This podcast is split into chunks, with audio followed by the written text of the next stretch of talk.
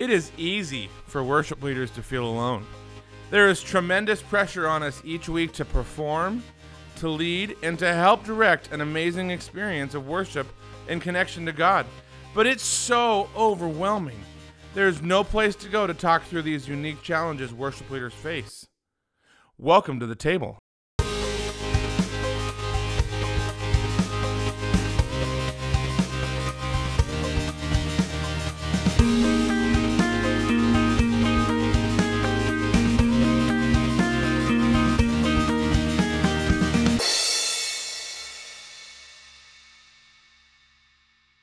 Everyone, welcome to the second episode of The Table. Uh, I'm really excited about today's conversation with Doug Holck. Doug was on staff at his church for 46 years, People's Church, People's Church in Fresno, California.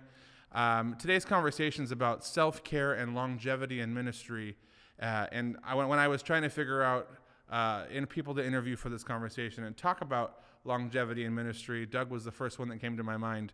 Uh, 46 years at the same church, that's a long time to be at a church. And uh, he has some great wisdom to share with us today.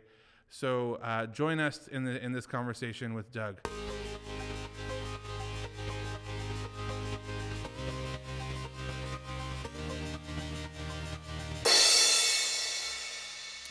Hey, everybody, welcome to the next episode of the Table Podcast. I am Jason Squires, uh, the director of mentorship for Worship Leader Magazine. I am super excited about today's conversation. Um, we are in we are in this uh, the, this beginning season of the of the podcast.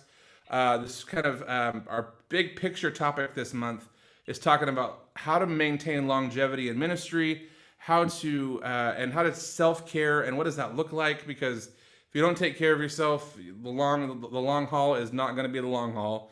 And uh, we are joined today um, with a guy who has been in ministry, was in ministry for a long time and has a lot to share about this. Hey, how's it going, Doug? It's going very well. Thanks, Jason, for asking me. I'm honored to be here. I'm I'm so excited about this conversation. I've been looking forward to this conversation.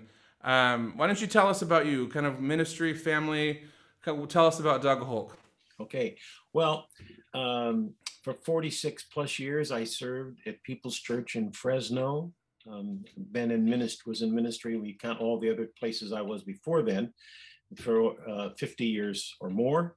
And um, my wife and I came to Fresno when I was young. I think I was 22. No, I'm back up. I was probably 24. 24. And um, we came for a year. In fact, the first Sunday there, I reminded her as we walked down the aisle, remember, it's only for one year. So it, it, was, it was a long year. It was, it was a very long year. a very long year.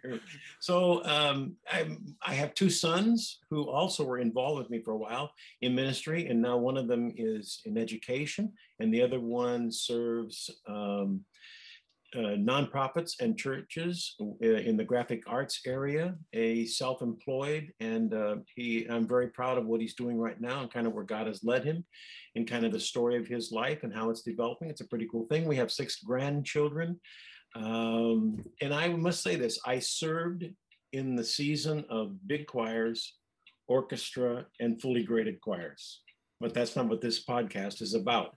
I think that there are some really some some things that are very very basic that transcend generations that I would call biblical things that God calls us to as leaders and that help us get through and get through the um, the forest of ministry. It's I think so. You just mentioned you kind of breezed over 46 years in Fresno I that's a long that's a lot. You were at one church for that one church. One church. One church. That's not a thing. Like people, that's not a thing that a lot of people do. And I know. And that's I think one of the points of this conversation is today is about is going to be a, we're going to I want to run through that and um and kind of talk through some of those things. But you I was laughing when you said uh, you it was a long year. That's a one year commitment. Forty six years right. later. Right. And um, so what? Uh, ministry is hard. I mean, I think we're mm-hmm. all gonna. That's something that any anybody who's ever dabbled in it or looked at it or seen it from afar knows that ministry is not easy. Um, like it takes a toll on you, and it takes a. T- I mean, it's no matter how you spin it, and I mean, you talked about a minute ago about like you've been you went from from big choirs to diff- different worship styles, and I mean, you started leading worship before they were before we were called worship leaders, right? And and then and now you know, um, what like what are some ways that that Doug Holck took care? Like how how how'd you take care of yourself? Because it's not um, you have to take care of yourself in order to be somewhere for that long. Right. Well, I, I uh, as I mentioned before we went on, I, I think questions of being or questions of existence, questions um, why we do what we do, go back to beginnings. And for me, uh, I early on, I had this visual of being in a church for a certain period of time, having what I would call a bag of marbles. Now, someone who's younger doesn't know what probably marbles are, but when I grew up with playing marbles, okay. Um, in fact, that was the our form of gambling. Uh, anyway, but go, that's another story. But anyway, so I, I, I always pictured a bag of marbles and going in and as soon as I had expended all of my marbles, maybe lost all my marbles, that's another thing. I, I, grabbed up those marbles, threw them in a bag, and went off to another place. And I realized that really wasn't what God was calling me to. Mm. And that the only way I was going to survive in the air in ministry was to have a relationship with God first and foremost above everything else. That God had to be absolutely first in my life. In fact, um, God was calling me to an intimacy with Him that the people needed to see as an example for the way that they were to live life. And that I came to the realization that people had the right, they would not see perfection in me, but they had the right to expect that I was walking with God and that I was listening to God the best I could, and they were seeing changes in my life. Now that's, I, I mean, I you can't in your own strength do that kind of a thing. It can only be a God thing. But it became what I was committed to do in, in during the time that I was in ministry. So I mean, I, intimacy with God is, is a really important thing for me. And I like what David said to Solomon in the second in First Chronicles 28. He, and this is the issue of, of Solomon going to build a temple a, a tabernacle, a temple for where God was going to reside. And, and he says, Solomon, my son, learn to know the God of your ancestors intimately. Worship and serve him with your whole heart and a willing mind. For the Lord sees every heart and knows every plan and thought. If you seek him, you will find him. So that really became that while that scripture was not necessarily the scripture that I held on to, I just knew that I absolutely needed to know God intimately. And I had to grow in my relationship with God. I came to the realization that relationship is absolutely everything. In fact, I have I have a little saying that says, that um, this is a Holckism, um, that relationship precedes truth. If you're going to share the truth of the gospel with someone, you need to build a relationship with them first. How do I, where do I come from that in the Bible? Jesus said, Zacchaeus, come down from that tree. I'm mm-hmm. going to your house for dinner. Dinner in the Bible is about relationship. It's about something happening around the table that transcends a conversation that's going to be on the street. Um, and Jesus had built, built a relationship over a mealtime with Zacchaeus. And so relationship is everything. And it means then that and uh, that I had to start, I had to start reading God's word every day. You say you weren't doing it before? No, I wasn't. I didn't do it every day. It doesn't mean I didn't read God's word. It just that I wasn't faithful in doing it uh, always every day. Read God's every word every day. I had to journal. Um, and I and I had to make sure I was praying every day. Now, have there been days I've missed doing those? There have been days like that, but that doesn't last for very long. And regarding journaling, I always thought journaling was for sissies. You know, only ladies journal. You know, you think of the diary days, little girls all have a little diary, you know, it's all oh, locked up and away in a drawer somewhere. Yes. And so that was kind of what my thought was. But journaling is it is about keeping track of your walk with God. It's about keeping track of what God's saying to you daily. And the amazing thing I discovered, uh, Jason, about my journaling is that at the end of each year, I would sit down and look through. And this would actually be usually happen in late summer.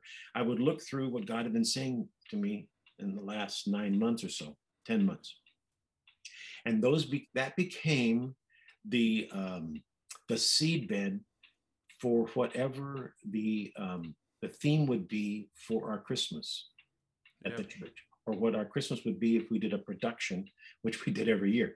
But it became that, that became the background for it. God had been preparing me for it. I and I became um, I didn't try to guide it in a certain direction. I just knew that when, when I sit down and start looking at it, God would reveal, reveal what He wanted me to say that year because He had already been revealing it to me during the year. It's a pretty, pretty ama- amazing kind of a thing. That's awesome. Um, and I'll, the other thing is, it, you you have to you have to hear from God. Now, many people in your congregation hear from God, and they always have things that they want to tell you that God told them you know, and it's always for you. God told me you need to be doing this, you know, God told me you're doing this. Now, especially in the church that, that, that I worked in, People's Church, and has, um, it had a loose affiliation at the time with the Assemblies of God. So, you know, it, it Pentecostal kind of a background. So people always are getting a word from the Lord. Yeah. Um, so I just, many people hear from God. I just had to make sure I was one of them. Uh. Uh, in fact, I have I have an interesting story. I'll tell it later on. Uh, that happened to me uh, in 19 um, uh, in 1972, that, which was four years, my fourth Christmas at People's Church, and I learned a major thing about this whole thing. I think the other thing, and taking care of myself, you have to establish priorities. What are the priorities for your life? Well, mine are God, family, and uh, integrity. Those are the things that are absolutely imperative for me. Um, and, and I'm sorry, those are those are my core values. Mm, it's God, family, and others. That's my priorities, and my and then I have to know what my core values are. My core values are faith, family, and integrity, and those are really important. So they, when you get yourself pushed up against the wall, and you're ready to you know to throw in the whole thing, and you're you're just you're one sentence away from blowing you know your top, and letting the people know exactly what you think about them or whatever they're you know whatever's going on I just have to stop, take a deep breath, and say, "Whoa, what, what, what's my priorities here? What, what's my core values here?" And take a deep breath, you know, and then continue to lead. Uh, you just really have to have a, a proper perspective of things, and you need to come back to them often. You need to have them written down in a place where you can see them, so that when you're going through a tough time, you you you can go back to your beginnings, go back to your roots of what you you've been called to do. Um, and often I had to ask myself, am I fulfilling my calling? Am I fulfilling my calling? Have I gotten off track? Now there were times I got off track. There were times I took on way too much. I couldn't. I couldn't. I couldn't do it. Now this amazing thing. I did music, and I and I've done it in various forms and published and all that kind of thing. But my calling was not music. My calling was not even worship. My calling was equipping people for acts of service. Oof. So that That's awesome. When I discovered that, and that was in the 80s, you know, I'd already worked at People's Church for not 20 years, but I had worked there for, uh, you know, 15 years or anyway, uh, 12 to 15 years. And I discovered at a conference with Ron Kenoly um, and, and another guy who was putting on at the time that you need to find out what you, exactly what your calling is. You think it's music, but it's not really music. I go, what do you mean? And then I realized, you know what? The greatest joy I have in life is equipping people for acts of service. I equip them, they do the work of the ministry. I come alongside them, show them how to do it, give them the opportunity to do it. Um, and that has been a major part of my life. In fact, then in doing that, the you have it, the payoff for that is so big um, that you can't you who can remember the set list from last Sunday? Who can remember the set list from two weeks ago or three weeks ago? It's gone. But right. what I remember is the relationships, and I remember equipping people for acts of service. Okay. Um, and I think the other thing is, it's really important for us as worship leaders, as anybody in the ministry, is to put your identity in Jesus, not in your position or your title. Now, listen, I, I, res- I, re- I retired from the church at age 70. Well, I have to really quickly come to grips with who I am. And I mean, it, it took me a while to kind of figure out exactly what I was going to do during the day. But uh, one thing I knew that my identity was in Jesus. And I had not lost ground because of, re- of retiring. Okay. My identity wasn't in a position or in a title. My identity was in Jesus. The other thing I think is that really helps you get through a period of time and taking care of yourself is the idea of holding loosely to methods, but tightly to relationships. Loosely to methods. I mean, come on. I just already said I in the season of big choirs and orchestras, you know, um, are how many big choirs and orchestras are there now? Not a lot. In the South, they still exist. Okay. Right, right. I mean, I know they still exist there. Uh, and that, and that's fine. It's just that through the most of the rest of the United States and even around the world, because the people in the other places in the world mimic what we're doing, you know, Yep. Um, it's not. It is not big choirs, and it's not uh, in orchestras and that and that kind of a thing. So, um, I just hold loosely to methods, but I hold tightly to relationships. And amazing enough, my wife shared with me a quote that she saw today. And Pericles said this: "What you leave behind is not what is engraved in stone monuments, but what is woven into the lives of others." So um, I mean, my my my dad, who you knew, yep. um, uh, had a saying: "These the fools' names and faces appear in public places." Meaning on, on walls and on buildings and things like that, you know. Uh, so one time somebody know if I wanted a building named after me. I said, absolutely not why would I want that? I know, but I really would like to find that my hope that the, the fingerprint of my life is on some of the people who who have followed who, who have followed me, who God has given to me. So I think the other thing is, Jason, is that we can we we see myopically. We we see that we have a worship set coming up on Sunday, and we've got to get this thing together, and we want it to be whatever. We want it to be. We want it to meet people's needs. We wanted people to think that we're with it, what not living in the past, and all that kind of stuff and we become involved in something that is not necessarily the most important part of our ministry and over a period of time it takes its toll on us so i have a thing i wrote out today eh, or actually yesterday in your leadership you must have a humble view of your calling and you are as responsible for the spiritual condition of the people as the senior pastor you're called of god to live an exemplary life to lead the people in worship and to serve or shepherd out of the abundance of your relationship with God. Yeah. Um, woe unto the people who guys who don't, because I just read this morning. Uh, this really hit home with me. I was reading Ezekiel, the the, um, the 34th chapter, and um, God said, and, and, and Ezekiel says, and the word of the Lord came to me, and God is letting Ezekiel have it because the people, the religious leaders, have not shepherded the shepherd the people. And woe unto them who does not shepherd the people. Now, it, this, for us, the word shepherd um, is kind of an outdated word. It's kind of a biblical word that we don't necessarily we don't necessarily grab hold of. But yet, God, Jesus used it, so somehow we better get hold of it. What this what the whole thing means. We're not just called to do music we're not just called to lead worship, we are called to build into the lives of, of people and equip them for acts of service. So, it's, go ahead. That's so good. I, I, I mean, there's so much in there. And uh, um, I, well, so you, you, you talked about a minute ago about uh, sitting in a, you know, in a, that moment where you feel like all of that kind of frustration is going to come out and referring back to your core values and your, uh, like, talk to, talk to the person right now who's driving down the road, like having just left a meeting and frustrated with their staff. Like wh- what? And it's like, is is is this even my position? Should I leave my job? Like you obviously ran through some things that um, are that were. I'm sure in 46 years you had moments of like, I'm ready to walk away from this and not and not be in it. But you I love this idea of like writing down your core values and uh, writing down where you're at and um, you know what's important to you and referring back to that and remembering before you explode um, that there is there's more important things to, to, to think about and process. So I talk to that person right now. They're driving down the road and going, I'm ready to you know I'm ready to leave ministry because I'm just I'm I'm heading to burnout. Like what would you say to them?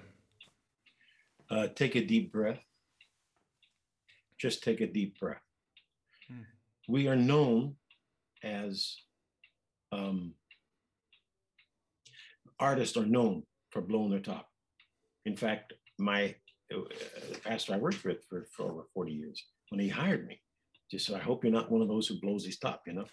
Uh, and it was actually it actually was it brought up several times my first year there, not because I did it, but just because that was the that was the perception uh, of uh, people uh, who of, of, artists. So I worked really hard not to do that. It's not not to say I didn't lose my cool. I mean, there were a couple three times I did lose my cool.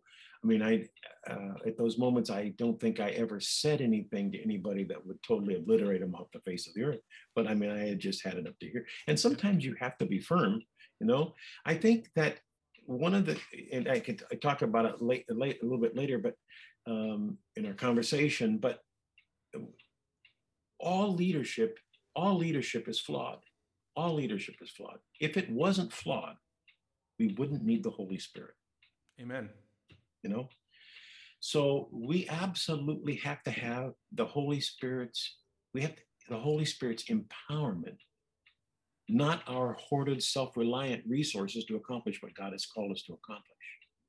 So there are there are several things. I mean, take a deep breath, stand back, what is God saying? Is God saying something to you? the staff? Uh, these people either under you or are they are they peers? Meaning that that I had both things going on dynamically. Uh, uh, there was other pastors. We meet together as pastors, and sometimes they could, you know, they go, oh, they don't even know what you're doing, and you know, you you think, you know, I'm I'm banging my head against the wall over here. I'm bleeding. Don't you see that? You know, um, and then other times you're working with people who are who are just coming along, and and you have to stop and realize that people are at different places in their relationship with God. You don't know what's going on always at home, the frustrations that they're facing. So you just have to kind of take a deep breath and give people allowance, as God has also already given allowances for you. You know, uh, and take a deep breath and uh, and live to serve, live to serve another day. Um, yeah. I mean, coming back to the idea of, of the, even of taking care of myself, I, I, I think we have to do things for the right reasons. We we get off track if we're doing things for the wrong reasons. We have to do things to serve God and others, not ourselves. We have to lay ourselves at at the on, on the altar. I it, it's a it's kind of a tough thing um, with in churches today with worship leaders and how they're, they're looked upon. And you, I mean, you, you, I know you've experienced this in, in just watching guys at work. You go, are they really a worship leader or are they a performer? You have to decide what, what am I? Am I a performer here or am, am I a worship? It doesn't mean that there's not performance involved as a worship leader, but I'm not a performer. I'm leading people into the very presence of God. All right. Um, I think the other thing is repeatedly, you have to ask, you know, God, this this was just a tough moment for me. Are you saying something to me to move me on to what you really want to do? Am I missing something here?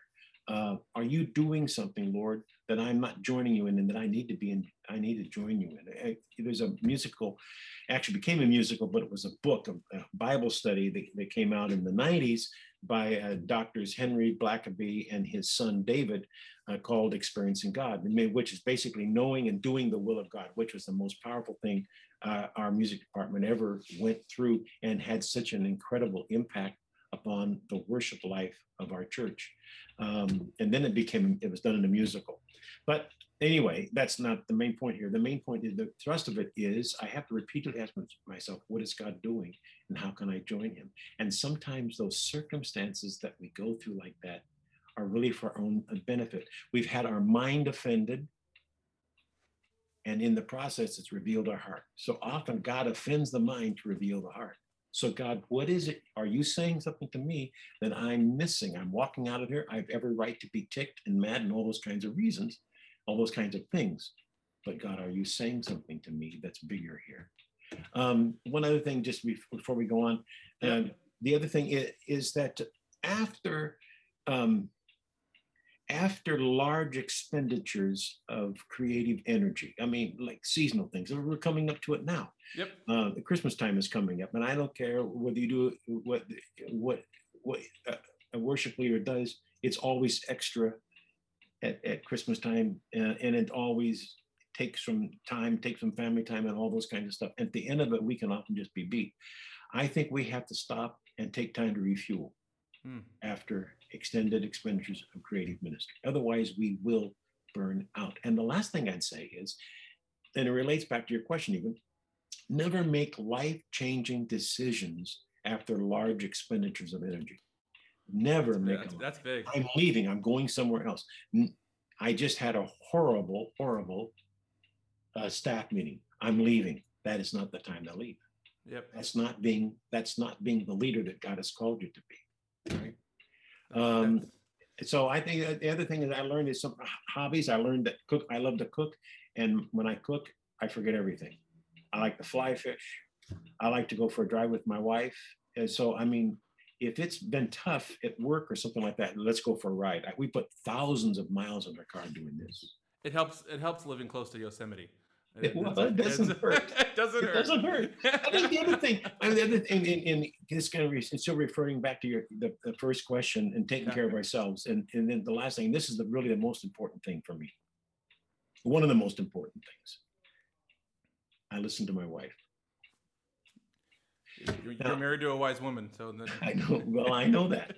I know that. Uh, But, but I think that in a, in a godly marriage, Jason, that our wives are the cl- closest to the embodiment of the Holy Spirit that we're ever going to see. eh, yes. You know, I- so we need to listen. Does I mean the Holy Spirit's infallible? Does it mean Carol's infallible? No, doesn't mean she's infallible, but it does mean that God is speaking to her and saying things to her that uh, that I need to listen to. So we talk a lot. Yep. You know what I'm what Ah, I'm saying? You Yeah. just- you transitioned me well to my next question, and Okay. um, which is ministry and family. Like I, I want to. This is a big deal because I mean, you started ministry in your early twenties, which, if I'm doing the math correctly, you didn't have kids, and you ended ministry with teenage grandkids, Right. and you ended it at the same. I mean, that's a in for in the 46 years you were at your church. You went from a kid kidless to teenage grandkids, which is a Right. very that's a season. that's a big season. Generations. it's right. And so, like, what what does what did that look like in your family? I know the the Holcks are the Holck family camp or, or uh, vacations, and you guys were very intentional about being away and not being and and actually making time for for that. But like on a talk talk to us about marriage or uh, ministry and family. Like, what does that look like Okay. for you guys? All right. Um,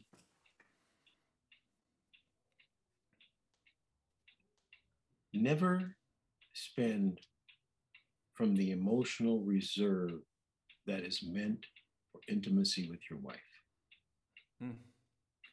Now, it was 1973. We had just finished doing our Christmas production called Go Tell It.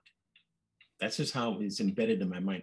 Who knows what they did in 1973? I don't know, except I do know this one thing. It was called Go Tell It and it was a it was a marker moment in my life. I had a conversation with an arranger friend who had done some arranging uh, from for our Christmas program, and uh, he came up to see it, and he stayed over the night. We had breakfast the next morning. I asked about a mutual acquaintance, how that person, I mean, who was traveling, who had a group that traveled that was just like blowing the what we used to call blowing the walls out. And I said, how does this leader do that? And he's married too. And this young man, never this, by the way, he's never been married. Okay. Yep. Um, and he said to me, and I mean, and this was the this was a pure kind of conversation. So I don't want it to be be too like two guys talking in a car, you know, Yeah. sleazy conversation. It was not. He said to me, sadly, he does not have any intimacy with his wife. So all of the energy that he would use for in that area of his life is channeled into his music. I go. Oh, and wow. that was the end of the conversation, but it was never the end of the thought for me. That impacted me in ways that I, I can't even tell you what what that means to me. That I have to always leave room. I always have to leave. I have to have enough mar leave margins in my life, and you know what? It has to include this emotional energy that is required when it comes to intimacy with my wife. Yep. Now, I'm um, so I think that's really important. Nothing is worth sacrificing your family for. Nothing. God didn't call you to give up your family. If you're giving up your family for it, I, you're missing, I think, what God's what God is calling you to do. So leave margins in your life. Now, I haven't always done it. Um, as you know, for the last 10 years when I worked at People's Church, um, I wore two hats. I, I became the executive pastor, overseeing ministry, not having to oversee uh, buildings and finance, but I oversaw ministries. Um, and my wife, who's not given to having words from the Lord, and I hope she doesn't mind me sharing the story because she doesn't want people to think that she's weird this way. But about three weeks before this took place, she she went up. She said, "Let's go get coffee across the street." Okay. So when she said, "Listen, I've been praying, and I just the church is going to ask you to do something that will be equal to what we had. That we had an administrator um, who oversaw the finances and those things, and it's going to be equal to. You will have a position equal to his, but it will not be doing what he's doing. No, they're not going to ask me to do that. No, just I've been praying and God Yeah. told me that somehow this is going to happen. Well, within three weeks, two or three weeks, they asked me to be the executive pastor also, in addition to being the worship leader, which was already a full-time thing. And she- I said, God, I told her, I at the time, I said, how do I do that? She says, I don't know. We'll figure it out. But that's what God's calling you to do. Whoa. Yeah. So I did it. Now, I, this is so then this is it wasn't long before this is what my days looked like. I got up at 4 a.m. I went to bed at 11 or 12 at night, got up at 4 a.m., 11 or 12. I just was doing this day after day. Yeah. I can still see my wife sitting on the stairs of our home, uh, crying. I said, What's wrong? She said, God called you to do this. He didn't call you to give your life. Oh man. Oh. He did not call you to die doing it. I mean, you certainly we give our lives to God Oh. for His use, but I mean, it, she did what she was saying is He didn't call you to die for it. You have to find out how to get a hold of this, so that you have a you have a life. So you Yeah. so you have margins. You have to put margins in your life. Um, and now, um, so we always had Friday and Saturday. We always had Friday and Saturday off. So I took uh, on a, on a couple occasions, we took our boys out of school on Friday and went fishing. Now, Yeah. you ask your you ask your girls, what was Friday like? What in school two years ago? Can they tell you what it was like on a Friday two years ago? No, Right. but can they tell you what was it like when we went fishing on that one Friday? You took you out of school. They'll never forget that. Our boys have never forgotten that. Yeah. So we did. We had to find uh, unique kinds of ways that we could do things. Um, we took always. I realized I had to take time off after large expenditures of emotional energy. Um, we go for rides. We spend time together. But also, I think the other thing is that um, that has really helped me. I became a reader of books.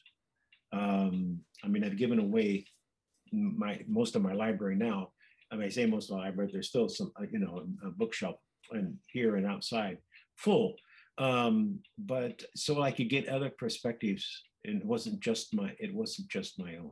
No. Yeah. So That's amazing. And I, I, I, I'm sitting here just like in awe of the conversations and the, the, the, the, the, I mean, just the fact that Carol saw that coming and, and, and Yeah. it came and then, and then your, uh, gosh, her response to that. It, I mean, that's such a big deal, I think, because I it's, we feel like in ministry that it's like, I must, I must keep pushing. I must keep going and my family will come along. They'll, they'll get on board. They'll, and it's you you kind of get in this in this space of like if not me it will fail or if not if i don't do it it's not going to work. And especially in the creative world where it's like this is what i'm i've written i've given i've part of me to this to this experience and um, if i you know there's a lot there's a lot there and you can't let your family fail. And i loved i love the um, you that just the constant reminder to leave margins in in your Yeah, in your life to to not neglect to not to, to not neglect that. And so ah it's good. Um you're retired now. That's, uh, retired. you're retired. What does life look like for you now that you're retired? Well, you said you had to figure yourself out at seven. I, I, I did, and and some things. I mean, um, you know, you, you can become very certain about. In fact, I'm gonna, uh, you know, I, you had me speak one time, and and I was pretty certain about what I was going to do when I finished. And it's not that I'm not doing that; it's just that it's not the main thrust of what of what I thought I was going to be doing. yeah So uh, I had an experience. Um, like never before. Okay, we are in we are in um, San Luis, Colorado. It's just across the border from New Mexico. Okay. Um, I there I don't think there's even a stop sign. you, you- well, there is a stop sign. You come to town, you turn right to go into town. You go down and you make you hang a left, and uh, and you're out of town. Okay. Um, Got it. Got it. so there, there was a there was a uh, a room, uh, I mean a, a building that on the outside of it was a relief of a schooner wagon, you know, from the Oklahoma schooner wagons, okay, Yep. and being pulled by by uh, mules, okay. And I go, well, that's pretty interesting. I'll stop and you know, I'm gonna take a picture of it or something like that. Uh, and I mean, I had a camera at the time, um, and uh, uh, I, it- there was a sign out there that said um, Ventero Free Press Espresso. I said, let's go in and have an Americano.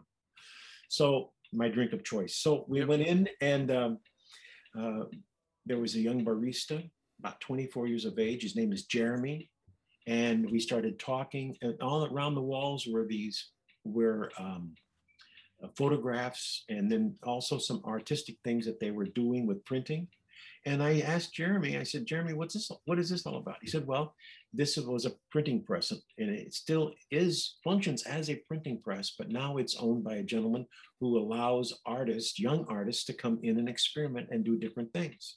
So he goes over and he starts pulling out these drawers uh, like you would that you would see in, in a draftsman shop or something like that that have plans and things and he starts pulling out these drawers and laying out on top of the the desks the um, all these things that, that students are working on. And i've never heard the audible voice of god but i did that day. Yeah. and i heard god say to me this is what i want you to do. But god. But god but god but god i don't read manuals because I knew what I meant. It meant I was going, oh, now I have to learn Photoshop. And I, my son can, you know, he lives in Photoshop, you know, yeah. and I know what it took for him to, you know, to get where he is. I mean, he, he confesses that he was about ready to walk out the door, you know, Yep. um, and uh, and I have to learn Lightroom and all that stuff. I don't read. God, I don't read manuals, and I don't like manuals. I mean, I if I have to read a manual, I will. But I'd rather.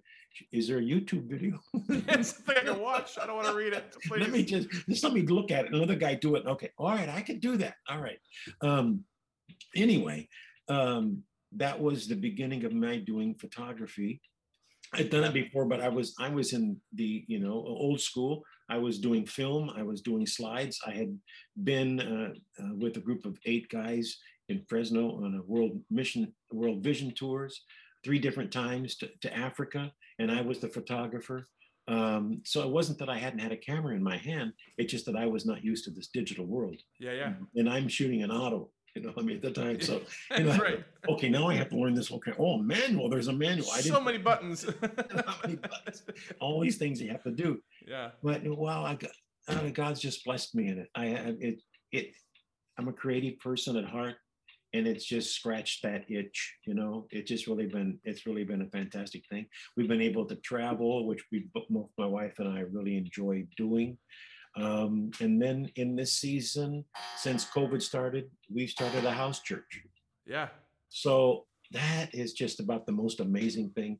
I mean, we finally came to the realization after a couple, three months by ourselves. Why are we by ourselves? Yeah. why Yeah. yeah. are we just the two of us worshiping God here? I mean, I understand why we're doing it, Yep. and and and I probably get some flack. I don't hope you don't get flack for what I'm going to say, but I'm going. We need to be together with other people. Well, at the same time, another guy called me, and he said, he said, Holck, what are we going to do? I said, what are you going to do about what? He said, church. I said, come to our house on Sunday. Yep. he did, and so um, we have some. We come. We continue doing it afterwards because we just decided. You know what? We came to the conclusion. It's not about a building. It's but it's about koinonia. It's about fellowship. People, it's yeah. about being together, and um, it- it's a new experience for us. But it is certainly a great thing. And but I still also work even with my son, helping people tell their story as he's helping um, nonprofits tell their story. So Yeah. we just recently, I sat down and worked with him on working out some details that he's doing uh, in a new venture, which is a pretty cool thing for him. That's so good. I so photography, which I love the idea of road trips I mean, you and your wife in the car doing photography, going, going everywhere, you know, and then you said the house church and helping people Yeah. tell their story with with ministry. It just sounds like an awesome retirement. Yeah. Uh, it's I mean everything that is everything that's in you, and you're finding ways to you know, find your ways to do that. You know, I think a lot of times people, especially in ministry, it's like I'm gonna leave, I'm gonna leave, I'm gonna leave ministry. Then what? And you have like you you found this space to go, like you know, this is awesome opportunities. Um, so this podcast is called The Table, and like in good conversations, and in we I we shared this kinship here. Good conversations happen over good food. yeah And like you talked a minute ago, or a little bit ago about cooking, and you kind of forget the world around you. What Right. what is what is Doug Holck making? Like what if I was to come over for dinner, which we need to do this soon, is what is what are you what what's on the table? Okay, so it, based upon our conversation, the context of our conversation and talking about tough times that you have in ministry, that's, that's, Yep. and so that's, I'm what, I'm gonna say, this is what I would feed you. So it was nineteen seventy-two. Um, my pastor, you know, he's, and he is not alive anymore. So I, so I'm gonna be very careful about what I say because I want to be fair to him and the legacy that he has left.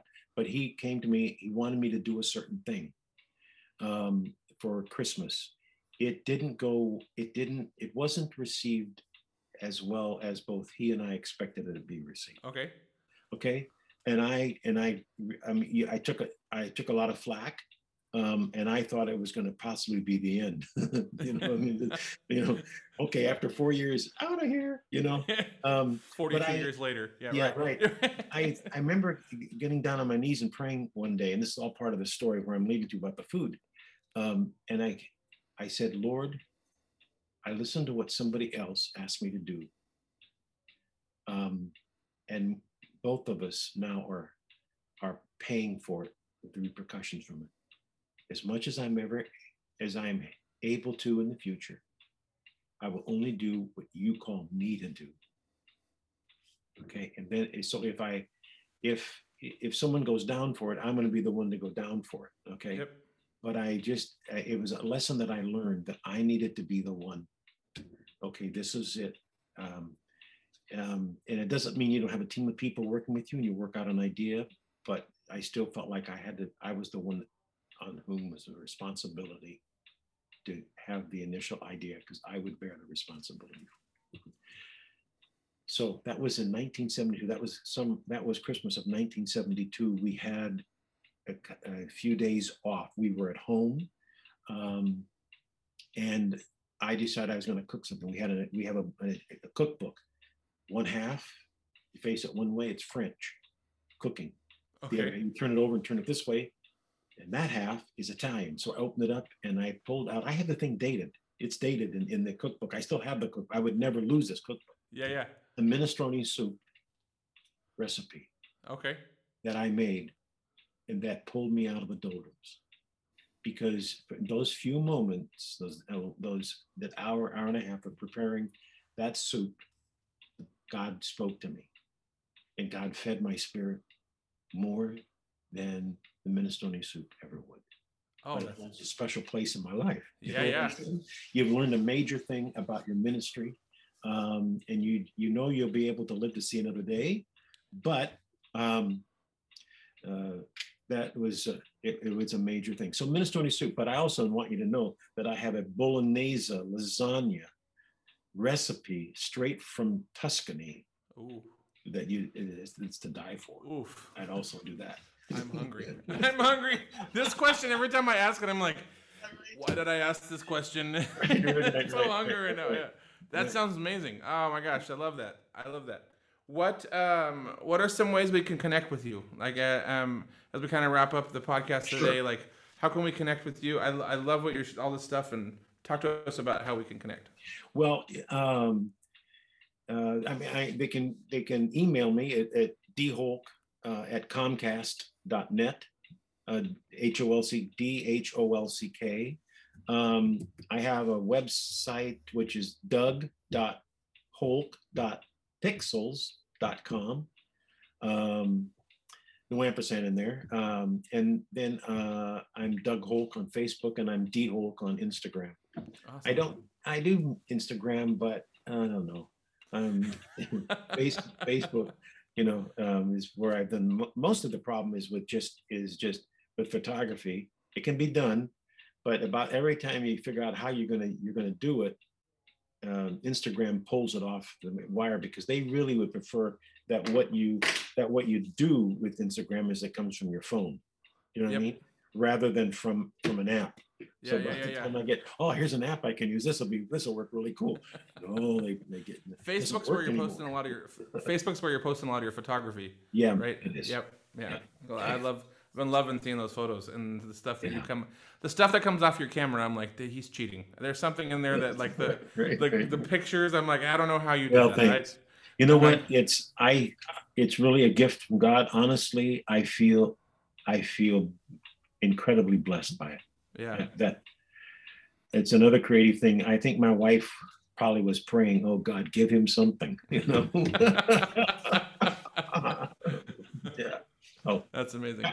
Awesome. Thanks again so much today for this conversation, and I uh, really appreciate all the wisdom Oh, that you have just laid in front of us today on uh, on as people are ministry. Like I said, ministry is hard, and it's not an easy thing to get into. And people they they think like, oh, worship leaders create a set list and play, and then r- lather, rinse, repeat, and it's there's so much more out to to it than that. And um, I just I we value your your years of, of, of experience and I appreciate all that you have shared Wow. today. So well, thank you, Jason, and I appreciate all you're doing. What a great opportunity. Yep. Um, I knew Chuck from from a distance and always admired him and what he did. Um, and, and then especially in starting Worship Leader Yep. magazine, and now to see you carry on and being involved in carry, it carrying on to the next generation is really a pretty cool thing. Who would Uh, have thought? That's right. Thir- 30 years. Like it's Yeah. been 30 years. It's just, Yeah, yeah, there's so much so pretty cool. awesome. Cool. Well, we we will see you guys later. Thanks. Right. Okay. Bless you. Hey everyone, thanks so much for tuning in to today's podcast. Hey, would you do us a favor and like or subscribe to the podcast, as well as leave us a review? Um, we just we would really appreciate that, and also check us out on Instagram at Worship Leader Podcast, as well as at Worship Leader. You can follow me at Jason underscore Squires. Uh, we are gonna um, we're looking forward to next week, and we will see you guys then.